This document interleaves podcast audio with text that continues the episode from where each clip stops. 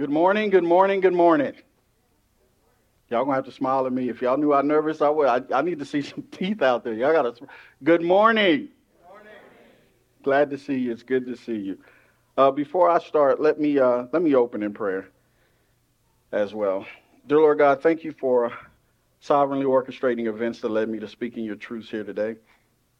Thank you for a pastor who trusts me, Lord God, with the sheep that you've given him. It was the joy that I see in him as he preaches, Lord God, that inspired me all week during my study. Lord God, forgive me for my sins, as I want nothing between you and I as I attempt to rightly divide your word, Lord God, for your children who have purposed in their hearts to be here, Lord.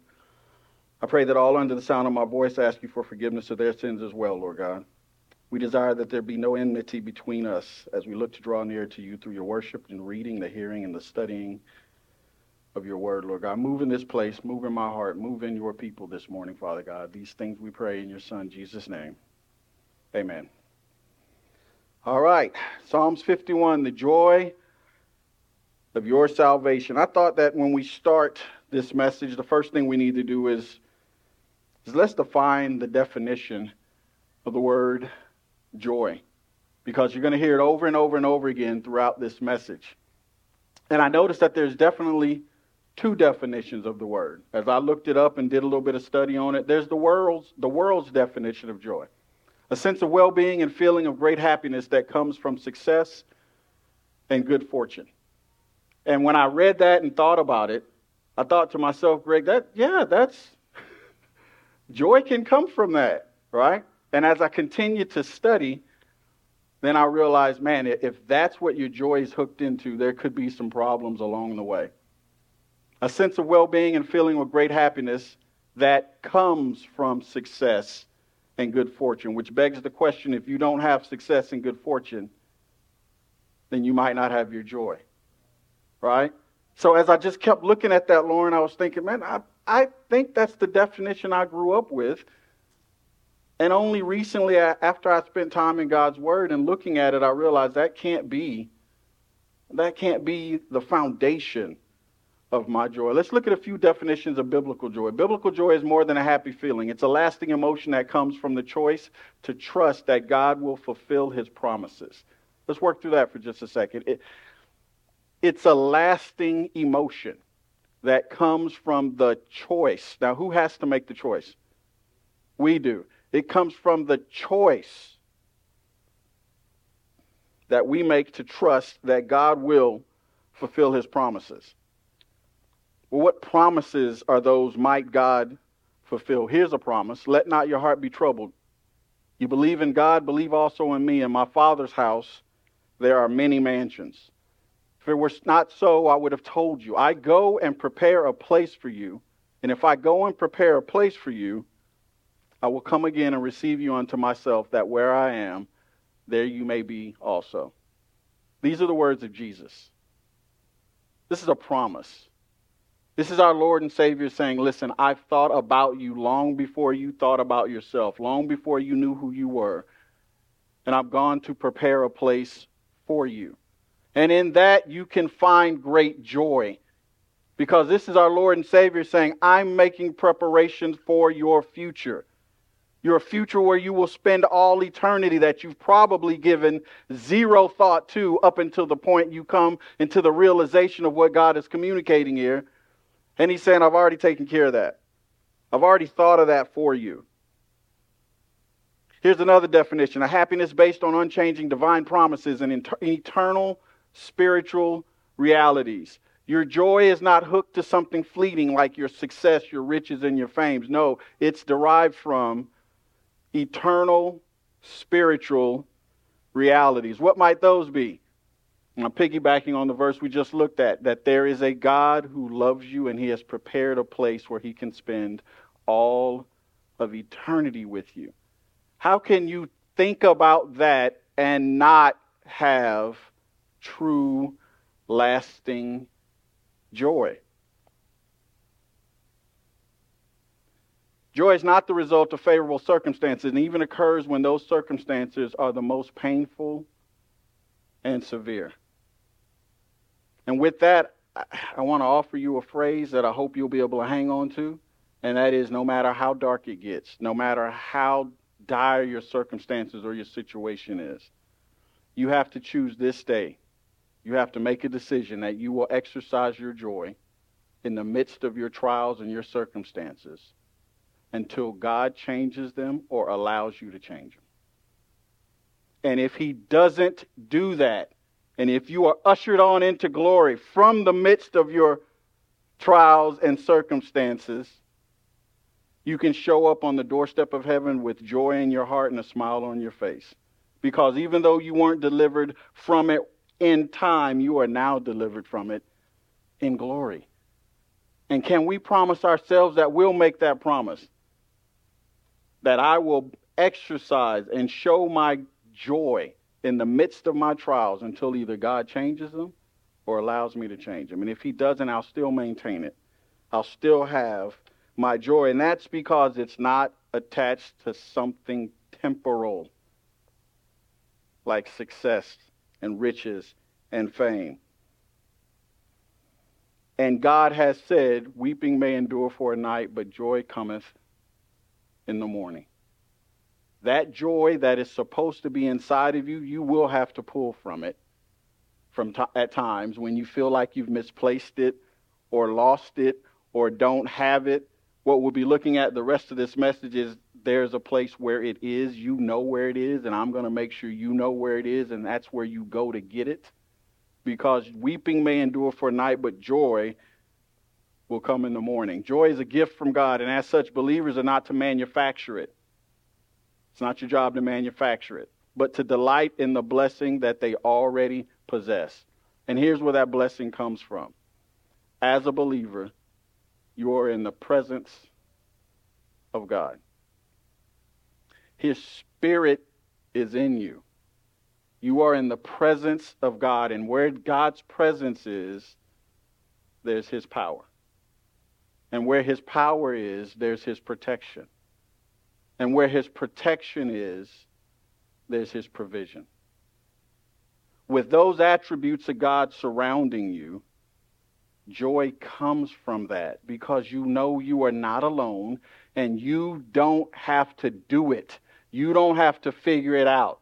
I have no idea how this lovely young couple is going to get to Costa Rica, but let me tell you what I do know. I know that they are basking in the glow and in the presence of God. And where God is, I know he has his power, his protection, and his provision. And that is a gift from God. How do I know that it's a gift from God? Because the Bible told me so. Jesus loves me. How do I know that? Man, it's not me, it's the Bible. May the God of hope fill you with all joy and peace in believing. May the God of hope fill you with all joy and peace. May he give it to you in believing, so that by the power of the Holy Spirit you may abound in hope. It's a gift from God. And for those of you who have accepted Jesus as your Lord and Savior, his Spirit was deposited in you. You have his presence, protection, power, provisions. All of you know that you have experienced a little bit of all of that throughout your lifetime. How can it not bring peace, comfort, happiness, and what? Joy. Joy. This isn't anything you have to manufacture. This is just something you walk from. So, world's definition of joy versus a biblical definition of joy. Let's look at a few men and make it a little more practical. Bring it down to earth so we can, sink our teeth into it. And before we do that, I want to just remind you again of the world's definition, a sense of well-being and feeling of great happiness that comes from success and good fortune. I mean, I feel like I could talk about that all day. Man, what if you never, ever have what you consider to be success or the world considers to be success? What if you never, ever get your hands on what you consider or the world considers to be good fortune? Does that mean you are not able to possess joy? That would be quite a hopeless situation. It's three men here: Robin Williams, Kurt Cobain, Anthony Bourdain. Robin Williams, I believe he was probably an international superstar, right, as a comedian. Kurt Cobain, he was really big here in the United States, but I believe he was probably internationally known, possibly globally known. Anthony Bourdain was a very famous chef, had a show where his job as a chef, he spent years right in school to learn how to cook. Food was everything to him, and now he's getting paid to travel the globe and just eat stuff and then tell you about it and talk to other people while he's doing it. I mean, these men had some things in common. They reached the pinnacle of their careers. Might not have been able for them to become more successful or earn more money or acquire more fame. But the question I posed to you, did that equate to joy for them? Because they also had something else in common. All three of them committed suicide. At the peak of their fame. And while I was putting this together, man, my heart went out to these men's families. They were someone's son. They were a brother. They were an uncle. They were a cousin. They were a nephew. They had fans. They had employees. They had a lot of people who loved them and were counting on them. And somehow I think they reached a point to where they felt lonely and powerless and helpless. And the conclusion that they came to was to take their own lives without thought for how that would impact their mom and their dad and their kids and anyone else. And what I wondered while I was looking at these pictures was, is there any chance that they had been in the presence of God and felt God's power so that they know whatever it is they were up against, God was strong enough to handle it? If they felt protected by God, to know that they could be shielded from whatever it is that might be challenging them. If they felt his provision and knew that he's the one who gave them the power to get the wealth and the fame and the success that they had. I wonder if they had felt that and then came to the same conclusion. And my rational brain tells me I don't think that's possible.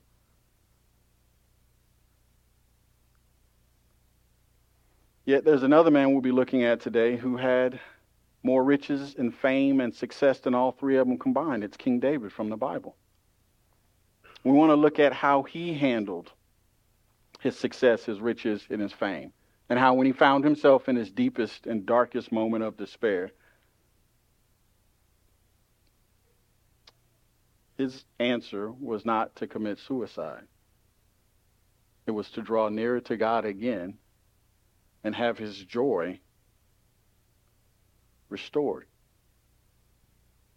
Psalms 51, 12 through 13, restore to me the joy of your salvation and uphold me with a willing spirit. Then I will teach transgressors your ways, and sinners will return to you. At his deepest, darkest moment in his life, he ran back to God and said that joy that came with you saving me, that joy that came with you protecting me and providing for me, that joy that came from your presence, our close and intense fellowship, please restore that back to me.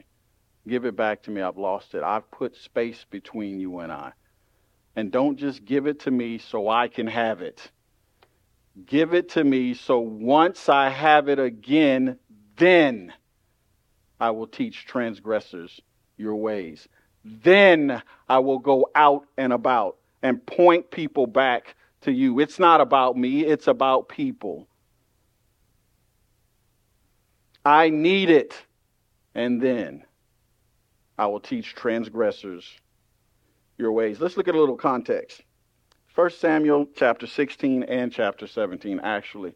I would encourage you strongly throughout this week, go back and read this. It's fascinating, some of the things that you say. I mean, just absolutely fascinating, this man's life. And we're going to look at a little bit of it before we jump into the scripture, but I would encourage you, go back and read it. I was obviously forced to go back and read it because I was preparing for this sermon, but I was just reading and I was shaking my head. At points I was crying. At other points I was actually giggling, like by myself. And I looked around, nobody's here. I laughed at some of it. At some of it I was just in shock and in awe. But what I think might that happened to me, that might happen to you, is if you go back and read it, you will see yourself in it clearly. You will know who you are. You will know where you are, and you will see the parallels in your life. That's why God provided this handbook for life for us. Our Creator who created us provided an instruction manual. Everyone here has bought some sort of digital electronic device lately, and with it comes an instruction manual. Most men in here, you have no idea what that is and where it is. You opened the box, you threw that away, you pulled it out and said, I got it. And went to work trying to hook it up. Good luck, right? Hopefully God bless you with a wife who went and got it and threw it back at you. Said, we ain't got all day. We want this thing to work. Do what you got to do. Open it up and read it, right? But this is our handbook for life, how to live. Imagine someone having a handbook for life and choosing not to read it and striking out on their own, even though their Creator, who created them, who knows everything about them, said, I'm going to give you a book that you can use to live a successful life. Imagine us tossing it and not reading it. But go back and read it. Let's look at a couple of bullet points. David's keeping sheep. He's about 15 years of age at this time. He's out in the field doing what he's supposed to be doing. He is pasturing sheep. He's keeping sheep. That's his job. Nothing special, nothing fancy. He's just a shepherd, right? And at this time, the nation of Israel had a king.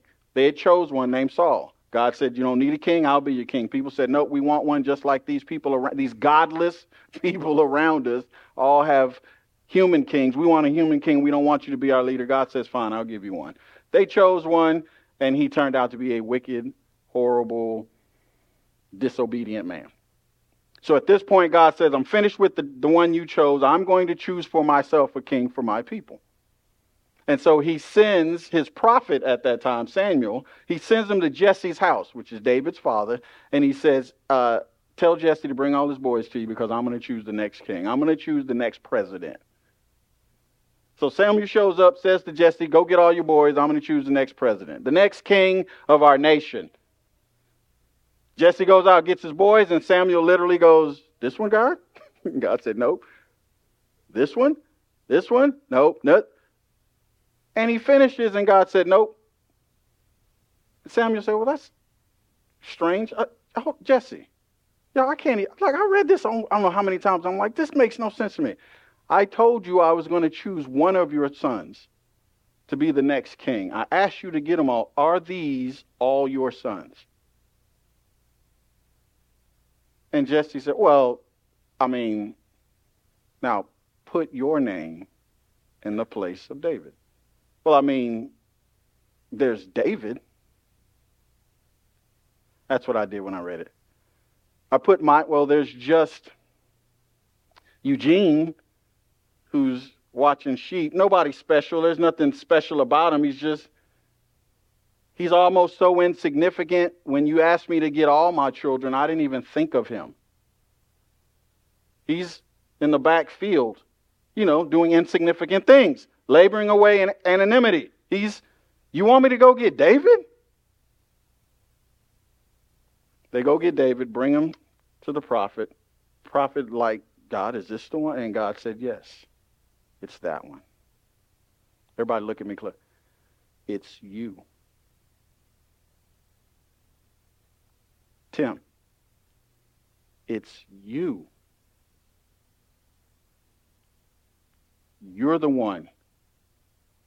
You're special to God, and God has a plan for your life. It's you. That's mind-boggling. Go get all your boys. Well, I forgot. I didn't think you wanted him.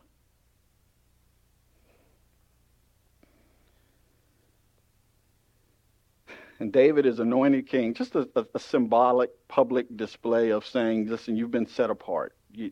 You're going to do something very special for God. So Samuel goes about the task of anointing David king at 15, right there in the field.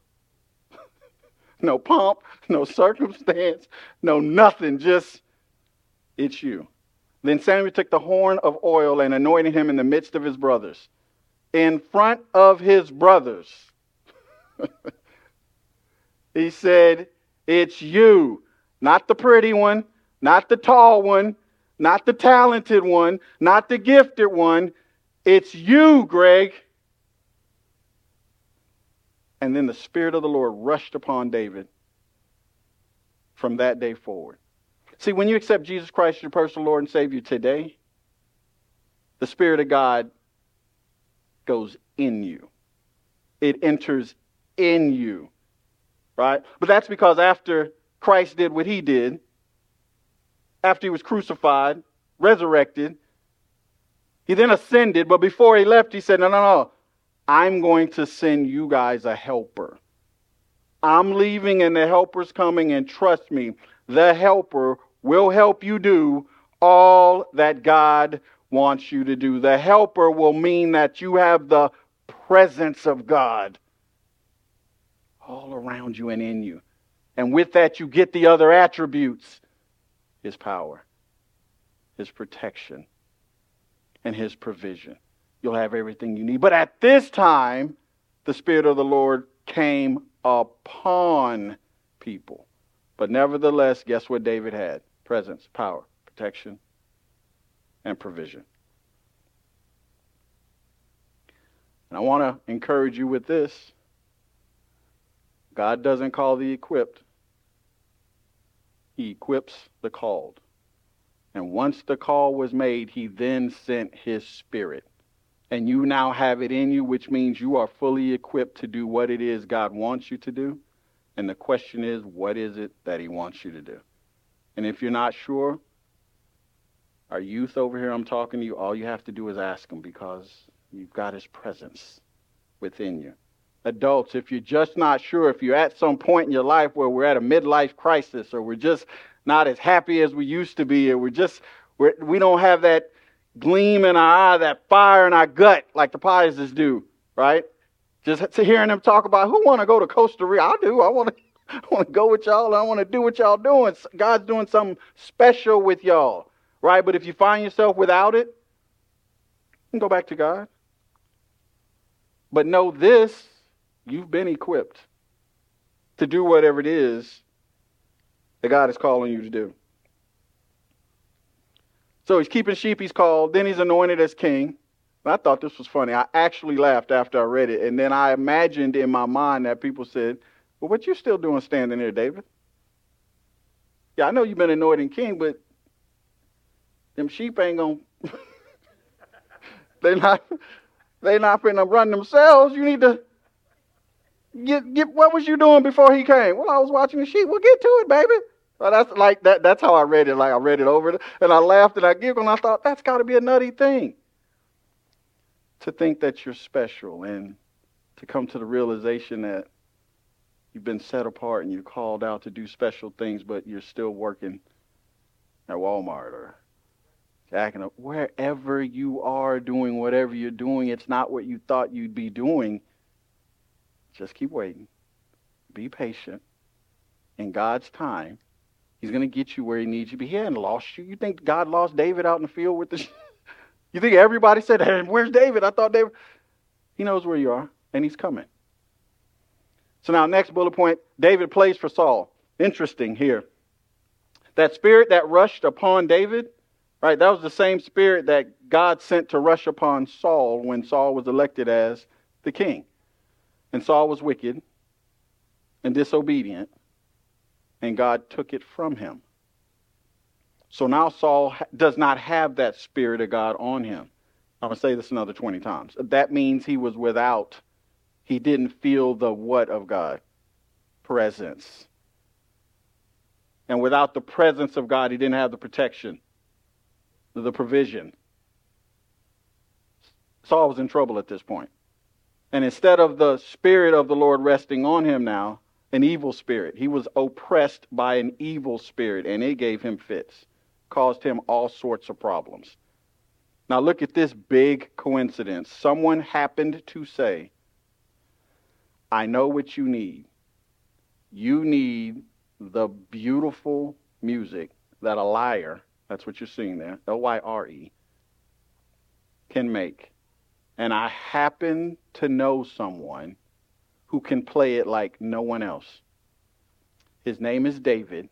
He's the son of Jesse. And he's in a field watching sheep. Look at that huge coincidence. I mean, I know myself. At 15, if someone had come to my house and said, you're going to be the next president, and then my dad said, hey, can you cut the backyard? I think not. The last time you saw a president cutting the yard. I'm on my way to TJ Maxx. I got to get me some suits. Right? I got to do my first press conference. Like, I'd have been trying to control how this thing happened. God found him, then brought him into the royal court to introduce him to everyone. So no one would later say, well, who's that? No, they pluck him from the field. He comes, plays. When he plays, the evil spirit departs Saul. Saul's able to go about his business and do what he needs to do. And Saul's like, all right, man, you're like an aspirin, bro. When I get a headache, I'm calling. All right, so and watch this. I'm done. I feel better. Thank you. Why are you still here, David? Don't you have some sheep that you need to be tending to? But what God wanted has taken place. David has been introduced to the court, and he's about to see a lot more of them real soon. Because now we enter in this unique section where David kills a bear, a lion, and then Goliath. I found this so fascinating. Let's look at it individually. So the Philistines, a warring party, they come to make war against Israel. And these were some bad guys, right? So the two opposing parties are faced off in a big field. Israel happens to be up a little bit on a hill, and the Philistines are down in a valley, and they're about to go to war. And David, the future king, is at home, still tending sheep. And his dad said, listen, do me a favor. Why don't you pack some little Lunchables? Take some lunch to your brothers. I want to find out how they're doing, make sure they're okay. I don't know if they're dead out there on the front line or what, but you got to go out there and check on these other boys who aren't the future king. I need you to go to the front lines, check on these guys, and then come back and give me a report. After all, they're my boys too, and I want to know how they're doing. All right. So David gets there, and there's this huge man standing in the field, screaming and hollering at the army who's all on the ridge, just screaming and hollering and taunting them. And he finds out this guy's been doing that for 40 days. He's there screaming and hollering, send down your best warrior. There's no reason for all of us to fight and lose 1,000 people on each side. Forget that. Send your best warrior down here, and I'll fight him. And if we lose, you can take us. We'll be your slaves. But if I win, we coming for y'all. Let's quit playing games. Just send down your best warrior. Like the studies that I read said this guy was between like 7 feet and 9 feet. Like he was a huge man. And no one on the ridge had come down. I fear that sometimes we read the Bible too fast and move through it too fast. I'd like for you to imagine.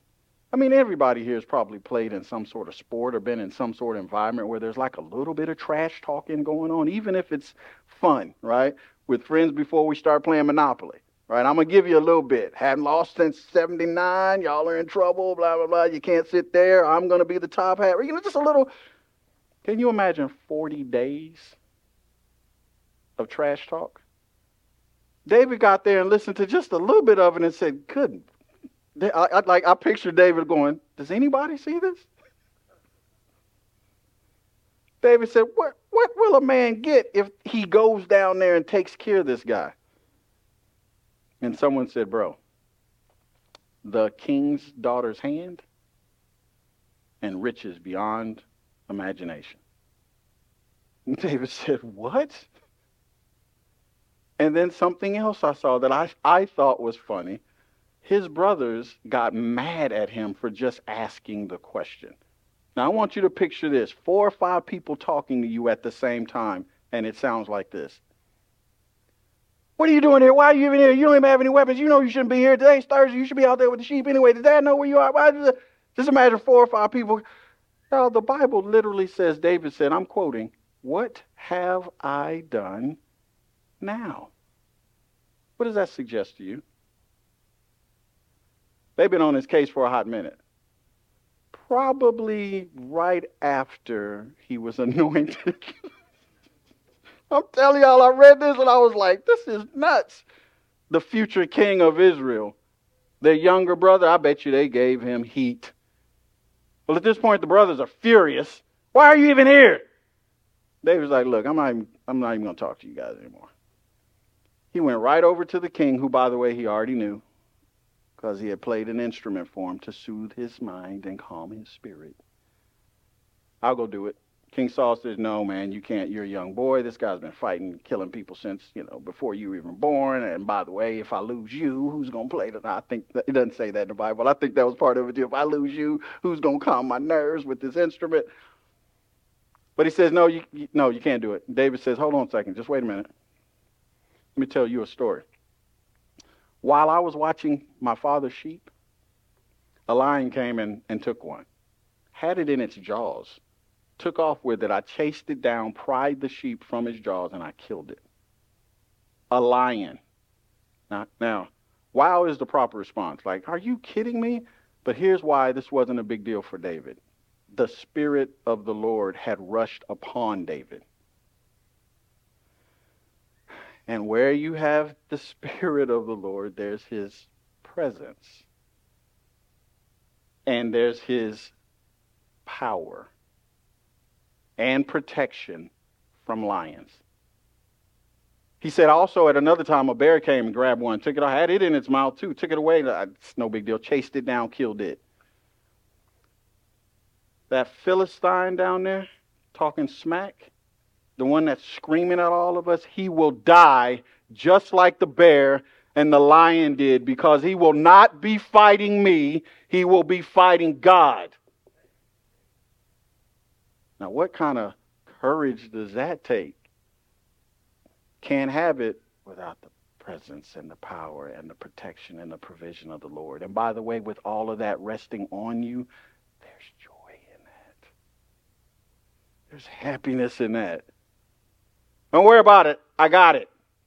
And they were like, all right, well, if you're going to go down and fight him, we need to give you a helmet and a sword. And they tried to put all this on David. It weighed him down. He couldn't see out of the helmet. Make it. I didn't have all that with the bear and the lion. Don't worry about it. I got it. The Bible says this young man ran down the ridge toward his Goliath. You have a Goliath in your life right now. It's something that nobody wants to touch. You definitely don't want to touch it. But if you've got God's presence and his power and his protection and his provision, you might want to run right at it. Get it over with. He runs down there. They have a little trash talking moment. Goliath says, I'm going to kill you right here in front of everybody. And then I'm going to let the birds of the air eat off your corpse. Like, I won't allow them to remove your body. We just going to watch them pick you to nothing. And David said, actually, that's not what's going to happen today. Actually, I'm here to inform you that I'm going to kill you. And we're going to let the birds do all that you said as well, right? So, okay, enough talk. And then the Bible says David ran toward Goliath. No sword, no shield, no nothing. He just had a sling, not a slingshot. A sling, like a little leather pouch with string that come up. You stick the rock in it. You swing it in.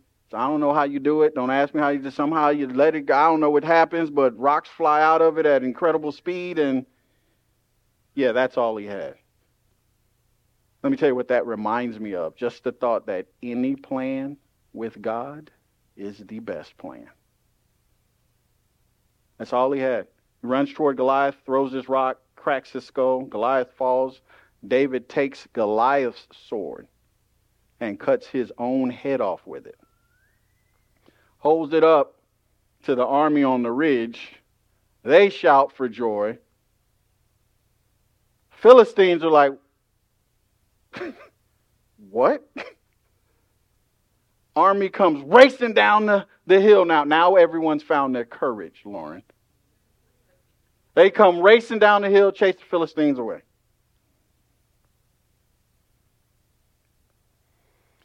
Never underestimate what God can do through you when you exercise your faith. You could encourage someone in your house, your church, your school, your job, or an entire nation. Eugene, me?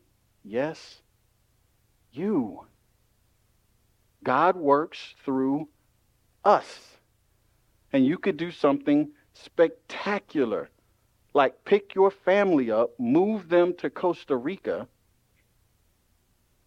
start witnessing, bring people to Christ who 200 years from now, if God tarries and Jesus hadn't come back yet, have built 15 churches in Costa Rica off of the work that you did in 2023.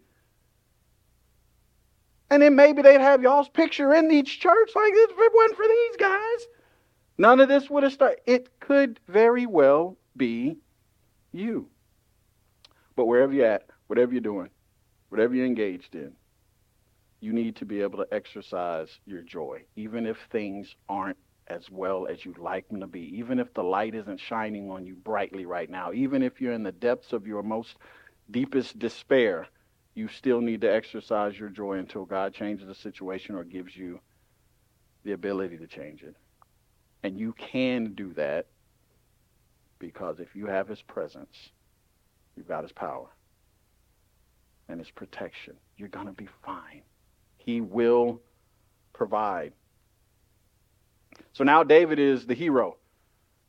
David's the man. Put him in charge of the whole military, and David goes out and fights every single battle now for the next several years that comes our way. Saul's able to use him to fight every single battle. It was obvious to them that the Spirit of the Lord had rested upon David. All right, well then go do what you do. Go get your hands bloody. And that's what he did.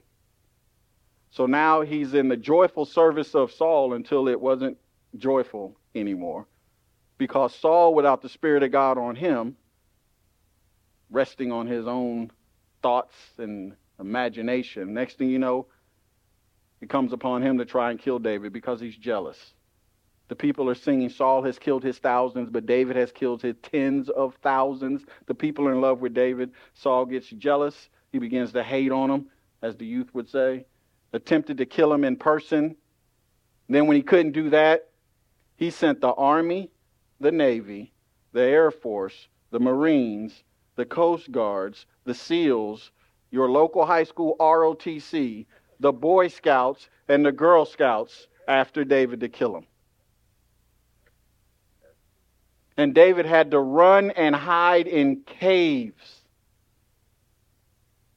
Life completely upended in the joyful service of Saul until it wasn't joyful anymore. And all David could count on was God's presence, his protection, his provision.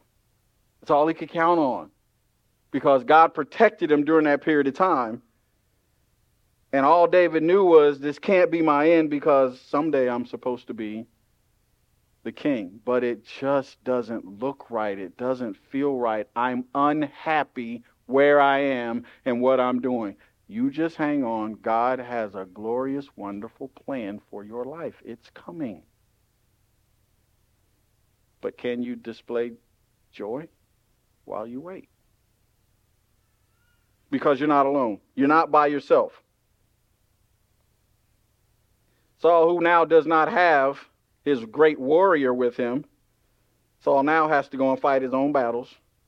He's on the battlefield without God's presence, protection, provision. All right, and they lose a battle, and he's surrounded by the enemy. And during that period of time, it was customary for, if the enemy catches your king, they're going to desecrate the body. They're going to cut your head off, cut your hands off, nail you to a wall. They're going to do something horrific to the body, just as a reminder of who we are and what we did to y'all, right? Saul surrounded. He knows that his time is coming to an end. And here we are at this topic again. It seemed to make sense to him, Pastor Stan, to kill himself. And I asked the same question here that I did earlier with those three men. I wonder if in the midst of the presence of God, the power of God, knowing that God can protect him and defeat any enemies, with full knowledge of the provisions of God, did Saul come to the conclusion that, yeah, we'll pass on all that protection, God. Let me just go and kill myself. And it's easier to believe for me that he was a long way from God's presence. And he felt alone. He felt by himself. He felt left out. He felt unimportant. He felt small. He felt insignificant. And he felt unable to protect himself, to fight his own battle, to stand up for himself. And it made sense to him to kill himself. And he did.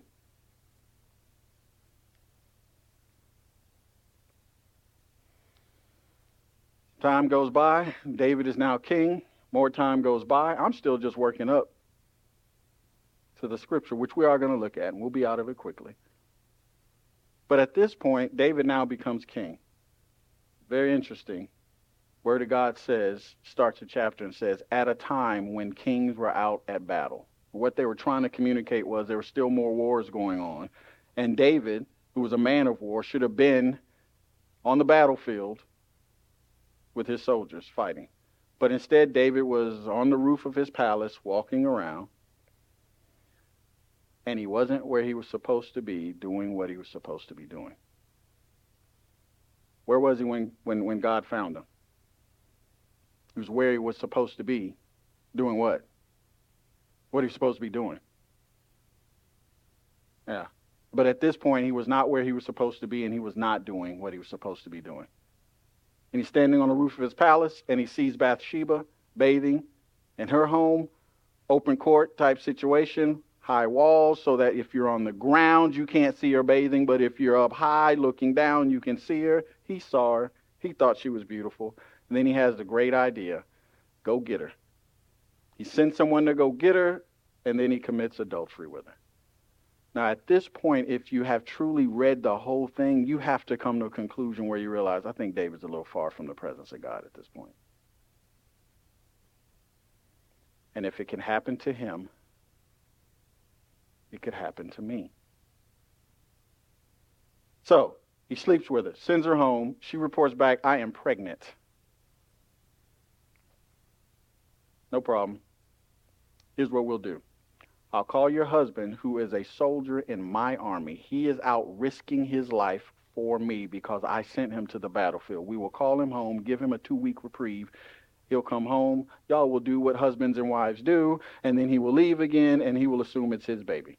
This is David's great idea, which again tells me I think he's a little far from God, from his presence. Uriah comes home and has more character and integrity than the king does at this moment. And he literally says, all my other soldiers, my brothers out there, are still at war. I don't know why I've gotten a vacation. I didn't ask for a vacation. He basically slept out in the garage. He said, I'm not going to enjoy myself with my time off. I'm just waiting to go back to battle so I can stay focused. David finds out, hold on, this man was home and he did not go and have a relationship with his wife? No, well... And now he's ready to go back to the field. Great. David says, here, I'm going to give you a letter. I want you to give it to your sergeant. Uriah heads back to the battlefield with a letter that he hands to his superior. And the letter says, put Uriah at the most heated, dangerous point of whatever battle we have going on. Let me say it another way. Give him a suicide mission. Can you imagine being the commander reading this letter going, bro, you carried your death warrant for 3 days? You didn't look at this? Okay, we got a lot going on the Eastern Front. Probably not going to win that thing. We're being overrun. But I need you to go to the very front of the battle and see if you can turn it around. And he kills he's killed in battle. David murdered him. He didn't do it with his own hands, but he murdered him.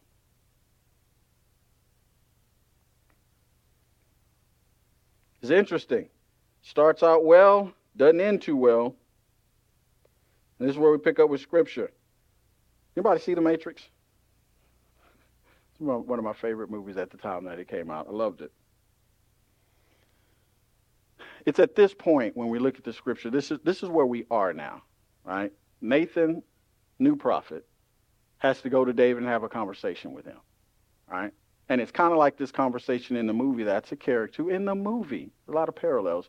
He was kind of like a prophet, and he was telling the main character of the movie, what if I told you? I mean, that's what I thought about, Jared. When I read it, I was like, this sounds like something Morpheus would say, because Nathan had a unique story for David. What if I told you a story? And in the movie, this guy tells a very regular, plain Jane, average and ordinary guy, what if I told you there's two worlds, the one you're living in and then, for illustration purposes, parallel purposes, like a spiritual plane. There's something else really going on, and you're unaware of this. You're just down here, but we think you're the one.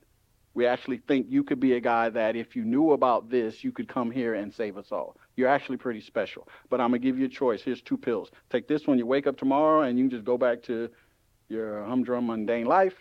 Take this one. Your eyes will be fully open, and we got work to do, right? And I thought it was a pivotal line in the movie. And it was only 10 minutes in, but it was pivotal because the kid had to make a decision as to who he was going to be and what he was going to chase after, right? He had to make a decision that was going to change his life. So Nathan the prophet comes to King David, and I picture him saying, well, hey, what if I told you? Let me tell you a story. There was two men, a rich man and a poor man. The rich man had many flocks, lots and lots of animals. They don't even name it. They just said many flocks, period, right? And then the poor man only had one animal, this little bitty sheep that he had raised since it was a baby, along with his kids who were babies. So, like, he raised the sheep and his kids together. Like, this thing, like, eats out of his hand. Y'all know, the little dogs you see people carrying around. Like, this sheep eats out of his hands. It eats off his plate. They love it. It's a family pet. Rich man had a very prominent traveler, a guest that was coming to visit. Rich man went and stole the poor man's lamb. He butchered it. He slaughtered it, he cooked it, and he fed it to his guest, instead of taking one from his flocks upon flocks upon flocks. So, David, what would you say if you found out that a man did that?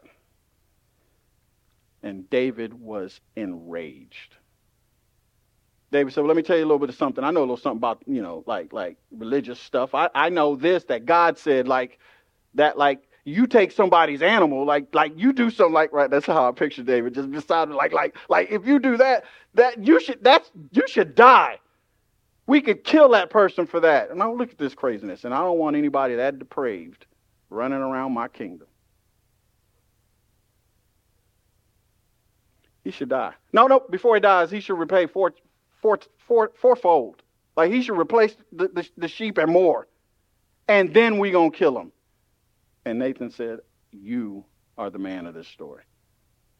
You got 8 wives and an entire kingdom, and you took this man's one wife. Then you sent him away to die.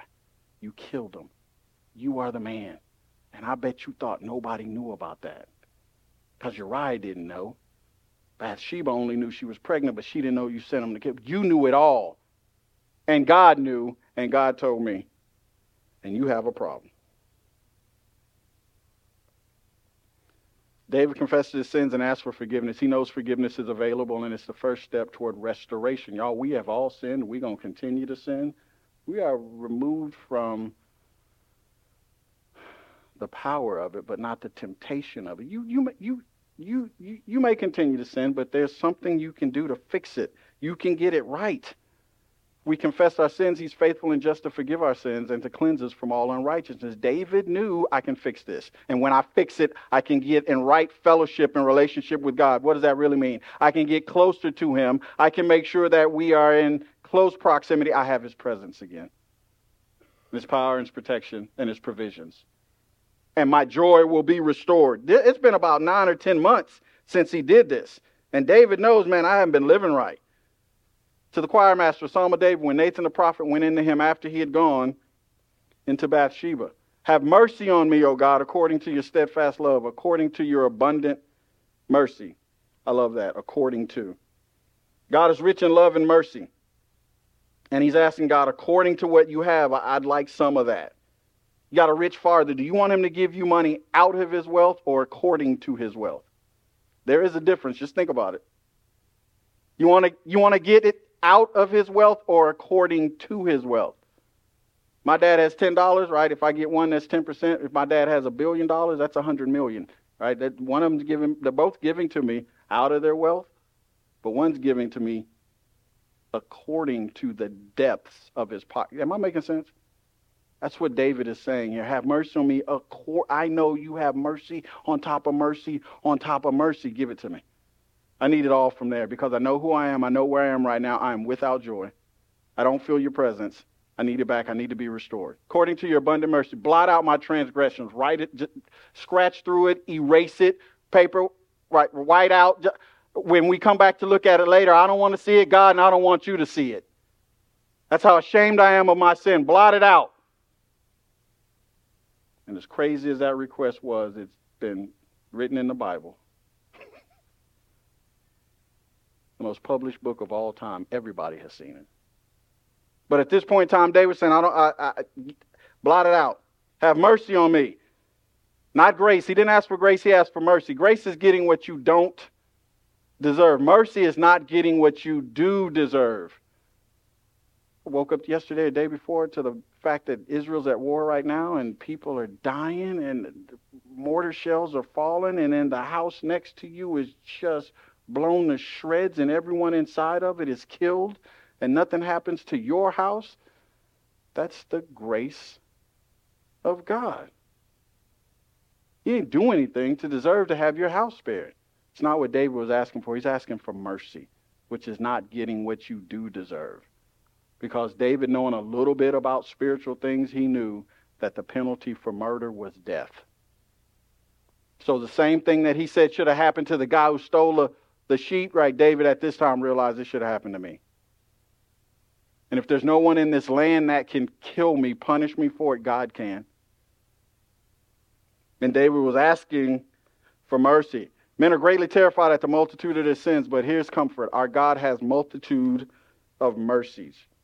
If our sins be in number as the hairs of our head, God's mercies are as the stars of the heaven. Spurgeon said that. Wash me thoroughly from my iniquity. Wash me thoroughly. This is not a temporary outward washing that David was asking for. A temporary one so I can go run back and do it again, kind of like washing a farm animal like a pig. Like it comes to you, it's all crusted over with mud and all that's dirty, and it feels very comfortable in its mud. Right? Then you pressure wash it, you spray it down. Soon as it's squeaky clean, you open the door and it runs and jumps back in the mud. That's not what David was asking for. David was saying, wash me thoroughly. I want this thing deep. I want you to wash the sin out of me. Then I want you to wash it off of me. Cleanse me from my sin, for I know my transgressions. There's an S on that word. David is saying, I know for a fact that I committed adultery, I committed murder, I lied, and I tried to cover it up. I know what I did. I'm not hiding from it. I did it. And from this is a good object lesson. When you find yourself here, don't play games. Don't waste time with it. Go to God. Confess what you did. This is to get you back into right fellowship with God so you can feel his presence again. And with it comes his power and his protection, his provision. And from that comes your joy. For I know my transgressions and my sin is ever before me. It's close to a year between the time David committed these sins and this confession. He had not escaped the weight of his sin and he had lost his joy. Found this interesting quote. The king and the beggar are on the same level when it comes to the torment of our unconfessed sin. I don't care how rich you are. I don't care how successful you are. From king to beggar, you sin, you're going to feel the weight of it. And you've got to get that weight off of you. And thank God he allowed and provided a way to do it. David didn't say my punishment is ever before me. What bothered him was his sin. Many grieve over the consequences of sin, but few over the sin itself. I want to encourage you to be hypersensitive to your sin. Don't worry about the consequences. Worry about the sin. As a matter of fact, we don't have to worry about the consequences if we don't sin. But how about we remember this? That sin, unconfessed, puts space between us and God. and you can get to where you don't feel his presence. Against you and you only have I sinned. He knew that he had sinned against Bathsheba and Uriah and both their families and the kingdom and his kingship. I mean, he's got a position of power and authority given to him by God. He knew he sinned against all that, but in light of his past experiences, being in God's presence with his protection and his provision, all of the times that with the power of God, David was able to kill lions and kill Goliath and go out and do war and battle, God protected him in those places. God provided for him by literally giving him the kingdom, right? David had that in view, and he said, you know what? I know I sinned against those guys, but it pales in comparison to the fact that because of who I am and who I definitely know you to be, I can't believe I did what I did. I sinned against you, and you only have I sinned and done what is evil in your sight, so that you may be justified in your words and blameless in your judgment. You know what I did, and you are right to punish me and do to me what you do, because I know what I did. David realized that God was not absent from the bedroom of adultery when the command to kill Uriah was given, or when the command to kill Uriah was given. None but a child of God cares for the eye of God. Eugene, how do I know I'm saved? Well, one of the things is, are you concerned about God seeing you doing what you do? Because if you are, that's a good indication that there's a spirit in you that's rebelling against what you're trying to do, right? Behold, I was brought forth in iniquity, and in sin did my mother conceive me. Not that there was sin involved in my conception, but the sin is so deep. The depth of the sin was tied to his sin nature, and David knew he acquired that at conception. Through one man, sin entered the world, right? David knew before I was born at conception, I was sinful, I was wicked. I'm not surprised by what I did. Behold, you delight in the truth in the inward being, and you teach me wisdom in the secret heart. And David is saying this change that I'm asking for, that I want to come and to happen in my life, I need it to be at bone deep level. I need it to be really, really deep, because it's in the inward part where you want truth. You plan to give wisdom so that I can act out of it, but we got to clean it out first. I can't move forward as filthy and as dirty as I am. Purge me with hyssop. Purge. The word here literally means descend me. Literally, it means descend me. David wanted to have his sin completely purged away. Hyssop. Old Testament priests used hyssop. It's a leafy plant, and it was used to sprinkle the blood of the Passover lamb or water on a person being ceremonially cleaned from defilements. David was saying here, God, I want you to be my priest. I want you to descend me. I want you to dip that hyssop in the blood of the Passover lamb. I want you to sprinkle it on me so that it is obvious to me and everybody else who might be looking that you are saying I'm ceremonially clean at this point. I'm restored. Wash me and I shall be clean. Purge me with hyssop and I shall be clean. Wash me and I shall be whiter than snow. David knew that God's cleansing was effective. God could make him as if he had never sinned at all. Such is the power of the cleansing work of God upon the heart, that he can restore innocence to us and make us as if we had never been stained with transgression at all. There is immense joy in that. Not so much when I have offended my wife and I ask for forgiveness and she says, yes, I forgive you, but she says it in a way to where I'm not sure that she's forgiven me. There's not a lot of joy in that. And now I scramble around trying to figure out what can I do so I can hear it come from her where she's saying to me, I've wiped away your transgression, Eugene. I've blotted it out of the history books. I won't bring it up to you anymore. I won't talk about it anymore. You won't talk about it to me anymore. I'm not going to talk to anybody else about it. We're done. I don't stop until I get that.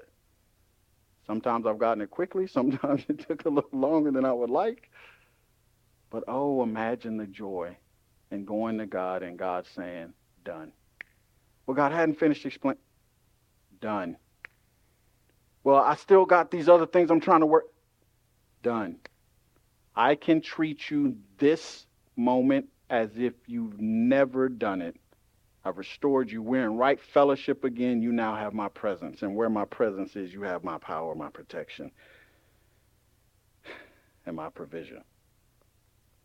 Let me hear joy and gladness. Let the bones that you have broken rejoice. Hide your face from my sins and blot out all my iniquities. David is requesting a great thing. He seeks joy for a sinful heart, music for crushed bones. That is a preposterous prayer anywhere but at the throne of God. Spurgeon says that. And he said, man, can you imagine the joy that we should feel out of the fact that we can approach God's throne? And we can ask for that. Create in me a clean heart. I don't want you to clean my heart. I want you to create a brand new one. Kind of like you did in Genesis when it says God created that. That was out of nothing. I want you to create a new heart in me. We got to take this old one and we got to get rid of it. I want a new heart. Renew within me a right spirit.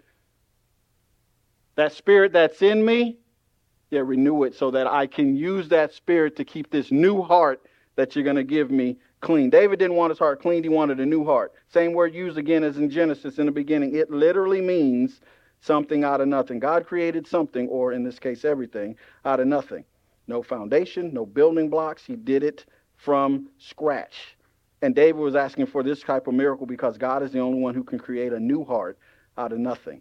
But see, you get this when you become a believer. It's put in you a new heart. It's all gone. You got this spirit that can uphold you at this point in time and help you in your walk. And how do we know that you get a new heart? Because the Bible tells me so. I will give you a new heart and put a new spirit within you. I will take the heart of stone out of your flesh and give you a heart of flesh. Ezekiel 36:26.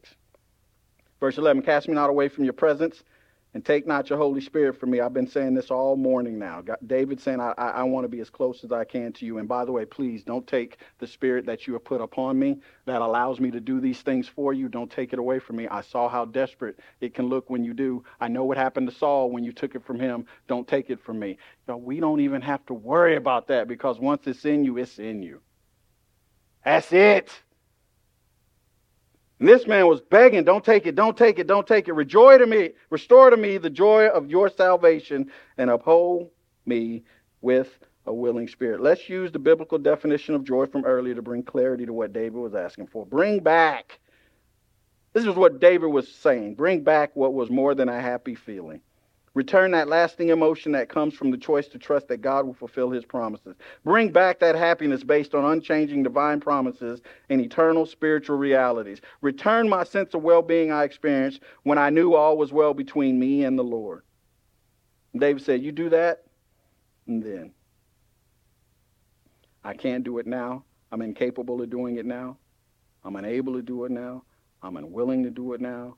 It will be ineffective if I do it now. You won't be involved if I do it now. But if you restore to me the joy of your salvation, then I will teach transgressors your ways, and sinners will return to you, and they can draw near to you and have your presence, power, protection, and provision. Real joy of God, you make known to me the path of life. In your presence, there is fullness of joy. There it is. In your presence, there's fullness of joy. At your right hand are pleasures forevermore. A lot of you might have heard this story. There's a boy that got his hand caught in a very expensive vase. Now, depending on where you grew up, that is either a vase or a vase. Where I grew up, it's just a vase. You pick them up anywhere, right? But this one was a vase. Multiple millions and millions and edges. Priceless. Little boy's got his hand stuck in there. They can't pull it out. People are starting to get worried. Can't get this hand out. Mom's worried who's going to marry her son. If he's walking around with a boss on his hand, dad's worried that thing's insured for $10 million. If I got to break it to get his hand out, they're not going to pay for it. People are worried. They're concerned. Dad finally comes to the little boy and says, listen, I just need you to do me a favor, man. You got your hand in there. It can obviously come out, right? I need you to open your hand. I need you to wiggle your fingers, do everything you can. We're going to put a little palm olive dish soap on there. Open your hand so we can get it out of there. And the little boy said, Dad, I can't open my hand. Why?